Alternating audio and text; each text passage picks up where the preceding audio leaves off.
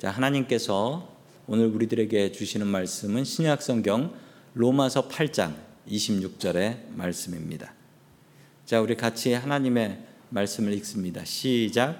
이와 같이 성령도 우리의 연약함을 도우시나니 우리는 마땅히 기도할 바를 알지 못하나 오직 성령이 말할 수 없는 탄식으로 우리를 위하여 친히 간구하시느니라. 아멘. 하나님께서 우리와 함께 하시며 말씀 주심을 감사드립니다. 아멘. 자, 우리 옆에 계신 분들과 인사 나누겠습니다. 반갑습니다. 인사하시죠? 반갑습니다. 자, 오늘 사도 신경 열 번째 시간입니다. 성령을 믿사오며라는 제목을 가지고 자, 하나님의 말씀을 증거하겠습니다. 계속해서 우리 사도신경을 보고 있고 그래서 한 줄 한 줄 따라가고 있는데 성도님들 예배 시간에 사도신경 시작하실 때 예전하고 다른 느낌으로 이해하시면서 사도신경 고백하고 계시지요? 자, 계속해서 얼마 남지 않았습니다, 이제. 성령님을 믿사오며 이것은 도대체 어떤 믿음과 어떤 말씀일까요? 첫 번째 우리가 성령님에 대해서 믿어야 될 것은 성령님의 존재를 믿어야 합니다. 성령님께서 계시다라는 것을 믿어야 됩니다. 왜 하필 성령을 믿사오며라는 말이 이 사도신경에 있을까요? 뭐 하나님을 믿사오며, 뭐 예수님을 믿사오며, 뭐 이런 이야기보다도 성령 성령을 믿사오며라는 요 한 줄만 뜬금없이 들어가 있어요. 자, 그 이유는 당시에 성령님을 안 믿던 사람들이 많았기 때문입니다. 당시 배경을 조금 이해할 필요가 있는데요. 당시 초대 교회는 기독교라는 우리 성경이 쓰여졌던 그 시기에는 기독교라는 종교는 없었습니다. 기독교인 크리스찬이라고 부르는 사람들은 있었을 뿐 당시에 기독교라는 종교는 없었습니다. 이게 무슨 얘기냐면요. 그 당시에는 유대교만 있었고요. 기독교라는 정체성은 훨씬 더 뒤에 나타나기 시작했습니다. 그 성경에 나오는 사람들의 대부분은 자신을 유대인이라고 생각했고 그리고 자신들은 유대교인이다라고 생각했어요. 유대교인인데 예수님을 믿는 유대교인이다. 이렇게 생각했지요. 그래서요, 그들은 어디든지 전도하러 가면 그들의 전도하는 곳은 어디였습니까? 그들이 전도했던 곳은 회당이었습니다. 유대인의 회당. 왜냐하면 그들이 스스로 생각하기는 나는 유대인이다. 그런데 나는 예수 믿는 유대인이다. 라고 생각했고 그 이후에 이것이 모여서 믿음이 모여서 기독교라는 종교로 나타나게 된 것이지요. 지금의 유대교인들을 보면 초대교회 당시의 고민들을 알 수 있고 지금의 유대인들을 보면 초대교회 당시에 유대인들이 어떤 생각을 가지고 있었는지 알 수가 있습니다. 왜냐하면 유대인들은 2000년 동안 믿음 변치 않고 자기네 믿음만 꼭 붙잡고 살고 있기 때문이지요. 꼭 화석 같은 사람들입니다. 유대인들은 예수님을 믿지 않았습니다. 그들은 2000년 전에 왔던 선지자 정도 하나로 그냥 예수님을 기억을 해요. 그리고 유대인들은 그 선지자 중에서도 예수님은 나쁜 선지자라고 기억을 합니다. 왜냐하면 이 예수님이 오셔가지고 유대교를 반토막 내가지고 기독교라는 종교를 창시했다라는 거죠. 그래서 유대교인들이 보기에 기독교인 그리고 유대교인들이 보기에 예수님이라는 분은 이상한 선지자 정도로 기억을 하고 있는 겁니다. 그리고 그 예수라는 선지자 때문에 수많은 유대인들이 박해를 받은 것은 역사적인 사실입니다. 게다가 히틀러도 교회 열심히 다녔다는 사실 아세요? 히틀러도 성경 보면서 유대인들을 죽여야 된다라고 했던 사람이에요. 그러니 참 안타까운 일이죠. 그래서 유대인들이 예수 믿기 정말 어렵습니다. 왜냐하면 그들이 받아들이기엔 역사적으로 박해당한 게 너무 많아요. 너무 많아. 자, 우리가 그것을 좀 이해를 해야지 당시 2000년 전의 초대교회 상황을 조금 알 수가 있을 것 같습니다. 그리고 유대인들은요, 예수님만 안 믿은 게 아니라 성령님도 믿지 않았습니다. 구약 성경에 보면 하나님의 영, 이게 뭐 창세기에도 나오거든요. 천지 창조할 때. 그리고 구약 성경에 성령이란 말이 나올까요? 안 나올까요? 잘 모르실 거예요. 구약 성경에서 내가 성령이란 말을 본 적은 없는 것 같은데 이런 생각하실 텐데 있습니다. 시편 51편 11절 같이 봅니다. 시작. 나를 주 앞에서 쫓아내지 마시며 주의 성령을 내게서 거두지 마소서. 아멘. 구약 성경에 성령이라는 말이 딱 두 번 나오는데 그 중에 하나가 다윗의 시편입니다. 다윗이 다윗이 바세바와 간음했을 때 그리고 그것을 나단 선지자한테 들켰을 때 그때 너무 괴로워하며 하나님 앞에 기도할 때 주의 성령을 나에게서 거두지 마옵소서라고 해서 Holy Spirit 이게 구약 성경에 나옵니다. 딱 두 번 나오는데 그 중에 하나예요. 유대인들은 성령을 믿지 않았습니다. 왜냐하면 구약 성경에 많이 나오지 않았기 때문에 뭐 하나님 비슷한 존재로는 생각하지도 않았어요. 그리고 유대인들은 성부, 성자, 성령 하나님 삼위일체 이거 얘기하면 사입이 이단으로 봅니다. 유대인들은 그냥 하나님은 오직 하나인 분이시다라는 건데 삼위가 있으면 신이 셋이라는 건데 이게 말이 되나? 유대인들은 그렇게 생각합니다. 그래서 유대교에서 온 기독교인들은 이런 불신이 있었어요. 뭐에 대해서 안 믿었냐면 예수님은 하나님이 아니다라고 생각했습니다. 하나님은 한 분이시니까. 그리고 성령님은 하나님이 아니다라고 그 사람들은 믿었습니다. 오직 하나님만 한 분 하나님이시다. 그래서 사도신경에 들어간 말이 성령을 믿사오며라는 말이 한 구절 들어가게 된 것입니다. 우리는 성령님께서 하나님 되심을 믿어야 합니다. 성령님께서 분명히 계신 분이시며 그분이 하나님 되신다라는 것을 정말 어렵지만 믿음으로 받아들일 수 있기를 주의 이름으로 간절히 축원합니다. 아멘. 두 번째 마지막으로 주시는 말씀은 우리가 성령님의 존재뿐 아니라 성령님의 능력도 믿어야 한다라는 사실입니다. 그 성령님에 대해서는 참 교회들마다 오해가 많습니다. 일단 한국 교회에서 성령님은 하나님 예수님하고는 좀 비교되지 않는 좀 낮은 존재라고 생각하는 분들이 아주 많이 있습니다. 이 잘못된 생각이죠. 왜냐하면 하나님, 예수님, 성령님은 세 분이 같은 하나님이시다라고 하는데 우리가 거기서 1등, 2등, 3등을 먹여서 이 성령님을 3등으로 생각하는 이 생각은 안 됩니다. 또 성령님을 이야기하면은 아니 오순절 교회입니까? 라고 물어봐요. 순복음 교회예요? 그 성령님을 이야기하면 장로교에서는 성령님 얘기하면 안 되는 것 같이 사람들이 생각을 하는데 아니 그건 큰일 날 생각이에요. 오순절 교회나 순복음 교회 가면요. 제가 공교롭게 이렇게 순복음 교회 몇 번 가본 적이 있었는데 갈 때마다 사도행전 설교를 하시더라고요. 사도행전 설교하고 성령님 설교하고 이게 오순절 교회만 이런 것이 절대 아닙니다. 왜냐하면 우리 장로교회에도 성령 강림 주일이 있어요. 성령님은 다른 특정 교단의 교단에서만 믿는 그런 분이 아니라는 사실입니다. 그리고 성령 충만 이야기를 하면 야 이건 모두 방언하자는 얘기구나라고 오해하시는 분들도 계세요.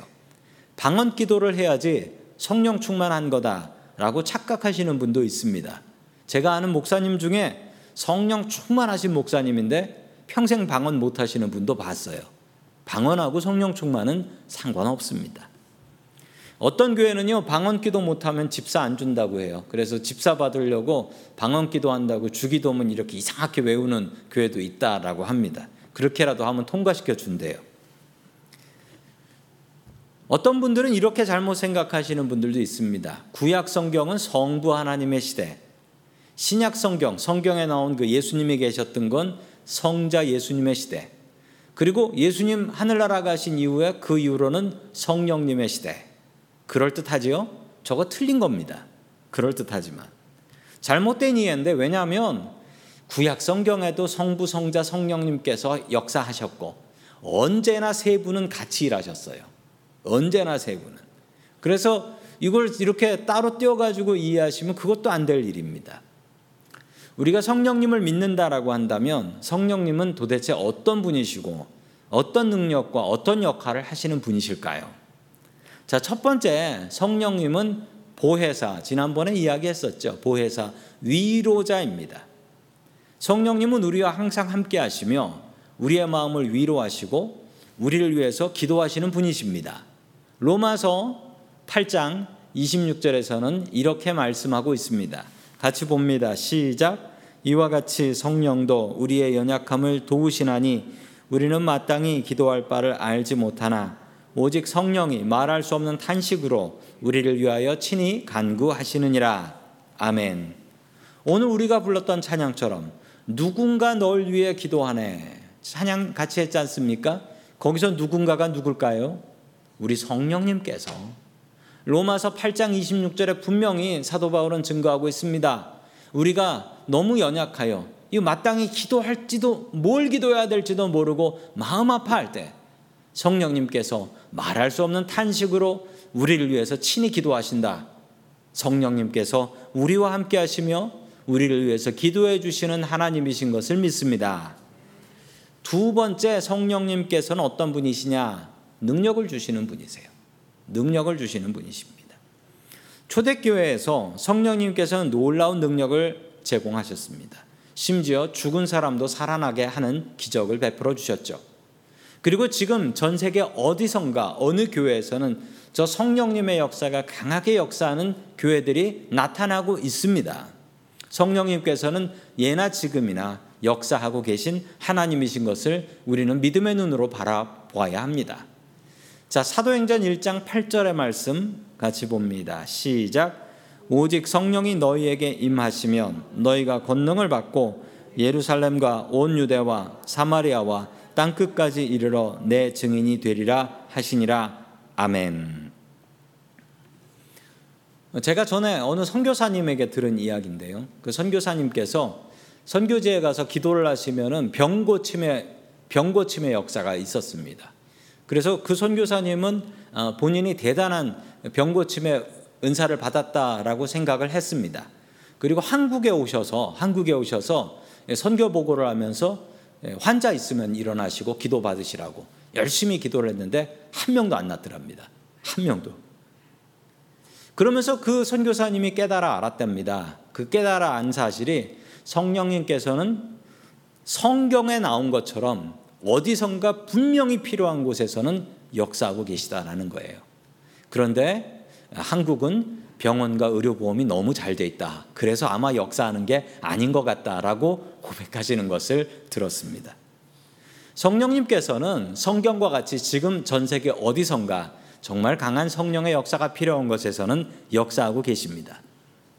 성령님께서 우리와 함께 하시면 우리에게 제일 먼저 일어나는 현상 무엇입니까? 너희가 권능을 받고 능력을 받게 된다라는 거예요. 그 능력은 초대교회에는 정말 기가 막힌 능력들이었습니다. 안전뱅이가 일어나고요. 죽은 사람이 뻘떡 일어나는 기가 막힌 권능이었습니다. 지금 우리에게는 다른 능력을 주님께서 주십니다. 그 능력은 무엇이냐면 내가 할 수 없는 것을 하게 하는 능력입니다. 내가 자원할 수 없는 일에 자원하는 마음을 주시는 능력. 그리고 내가 정말 용서할 수 없는 사람인데 그 사람을 내가 마음을 열고 용서할 수 있게 하는 능력. 죽은 사람을 살리는 것만 능력이 아닙니다. 내가 할 수 없는 것을 하게 하시는 능력이 참된 주님의 능력입니다. 성령의 도우심으로 내가 할 수 없었던 일들 해낼 수 있는 능력의 사람들 될 수 있기를 주님의 이름으로 간절히 축원합니다. 아멘. 세 번째 성령님은 어떤 분이시냐? 세 번째 성령님은 지혜의 영이십니다. 지혜의 영. 성령님은 지혜의 영이셔서 성령님께서는 우리에게 지혜를 주십니다. 어, 공부할 때 기도하고 공부하면 공부가 잘 되느냐? 예, 잘 됩니다. 예, 제가 증인이에요. 예, 저는 늘 어렸을 때부터 공부할 때 기도하고 공부했습니다. 기도하고 공부하면 공부 정말 잘 됩니다. 왜냐하면 더 집중하기도 하지만 성령님께서 우리들에게 지혜를 주시기 때문에 성령님께서 눈을 밝혀 주시고 머리를 밝혀 주시기 때문에 우리에게 더욱더 지혜가 임한다라고 저는 분명히 믿고 그것은 성경의 가르침입니다. 우리 에베소서 1장 17절 같이 봅니다. 시작. 우리 주 예수 그리스도의 하나님 영광의 아버지께서 계시의 영을 너희에게 주사 하나님을 알게 하시고 아멘. 우리가 성령님께 지혜를 구하면 꾸짖지 않으시고 후히 주시는 성령님이십니다. 지혜가 부족하면 성령님께 구하십시오. 주님, 저에게 지혜를 허락하여 주시옵소서. 성령님, 저에게 지혜를 허락하여 주시옵소서. 우리 성령님께서 가장 잘하시는 일 중에 하나는 빛을 비춰주시는 것입니다. 빛을 비춰주신다는 게 뭐냐면요. 갑자기 내가 봐야 될 게 눈에 번쩍 뜨이는 거예요. 갑자기 내가 봐야 될 게 눈에 번쩍 뜨이는 거예요. 특별히 성경 볼 때 기도하고 보셔야 될 것은 기도하고 성경을 보면 맨날 봤던 말씀인데 거기서 하나님께서 나에게 주시는 말씀이 그 조명을 받듯이 그것만 반짝반짝 빛나고 나에게 보이게 되는 것입니다. 지혜가 부족하면 성령님께 구하십시오. 주님 저에게 지혜 주시옵소서. 지혜를 구하고 그 지혜를 받는 저와 성도님들 될 수 있기를 축원합니다. 아멘. 마지막 성령님께서 하시는 역할은 성령님께서는 우리에게 죄를 알게 하신다라는 거예요. 이게 도대체 무슨 말씀일까요? 요한복음 16장 8절 우리 주님께서 주신 말씀입니다. 같이 읽습니다. 시작. 그가 와서 죄에 대하여 의에 대하여 심판에 대하여 세상을 책망하시리라. 아멘. 그는 성령님이십니다. 예수님께서 하신 말씀이에요. 성령님께서 오실 것인데 그분이 오시면 무슨 일을 하냐면 죄와 의와 심판에 대해서 세상을 책망하실 것이다. 성령님께서는 우리를 책망하십니다. 우리를 위로만 하시는 분이 아니세요. 우리들의 마음속에 책망하는 거예요. 예수 똑바로 믿어야지. 예수 똑바로 믿어야지. 영원히 살 것도 아닌데 예수 똑바로 믿어야지. 그리고 우리에게 죄에 대해서 지적합니다. 그렇게 살면 안 되지. 그렇게 살자고 예수님께서 십자가에 못 박히셨나? 우리를 책망하십니다. 우리의 마음 속에 성령님께서 지적하십니다. 성령님께서 우리 마음 속에 말씀하시는 그 음성에 귀를 기울여야 합니다. 그러면 어떻게 하면 성령님을 받고 어떻게 하면 성령의 능력을 받을 수 있을까요? 이게 어렵지 않습니다. 우리가 예수를 믿기 시작하면 이미 성령님께서는 내 마음 속에 들어와 계십니다. 그리고 나에게 꾸준히 말씀하고 계십니다. 성도님들도 느끼실 거예요. 마음속에서 울리는 그 소리, 그 소리. 그건 양심의 소리가 아니에요. 우리가 예수 믿기 시작하면 그것은 양심의 소리가 아니라 성령님께서 나에게 주시는 말씀입니다. 그 음성을 무시하지 마세요. 그 음성에 순종하십시오. 성령님께서 때로는 우리들에게 부담스러운 명령 주실 때가 있습니다. 순종하고 나가십시오. 하루하루 순종해 나아간다면 언젠가는 주님의 능력의 사람 될 수 있을 것입니다. 성령을 믿사오며 성령님을 온전히 믿고 성령님께서 주시는 힘으로 살아가는 저와 성도님들 될 수 있기를 주님의 이름으로 간절히 축원합니다. 아멘. 같이 기도하겠습니다. 전능하사 천지를 만드신 하나님 아버지, 우리에게 부르신 땅에서 주님께 예배하게 하시니 감사드립니다. 성령을 믿습니다. 성령님께서 계신 것과 성령님께서 하나님과 같은 분이시며 능력 있는 분이시며 위로하시는 분이시며 지혜를 주시는 분이시며 우리의 죄를 깨닫게 하시고 죄 용서함을 주시는 분이신 것을 믿습니다. 성령님, 우리의 마음속에 찾아와 주시고 내 마음의 주인이 되어 주시옵소서. 우리를 구원하시는 유일하신 이름 예수 그리스도의 이름으로 기도드립니다. 아멘.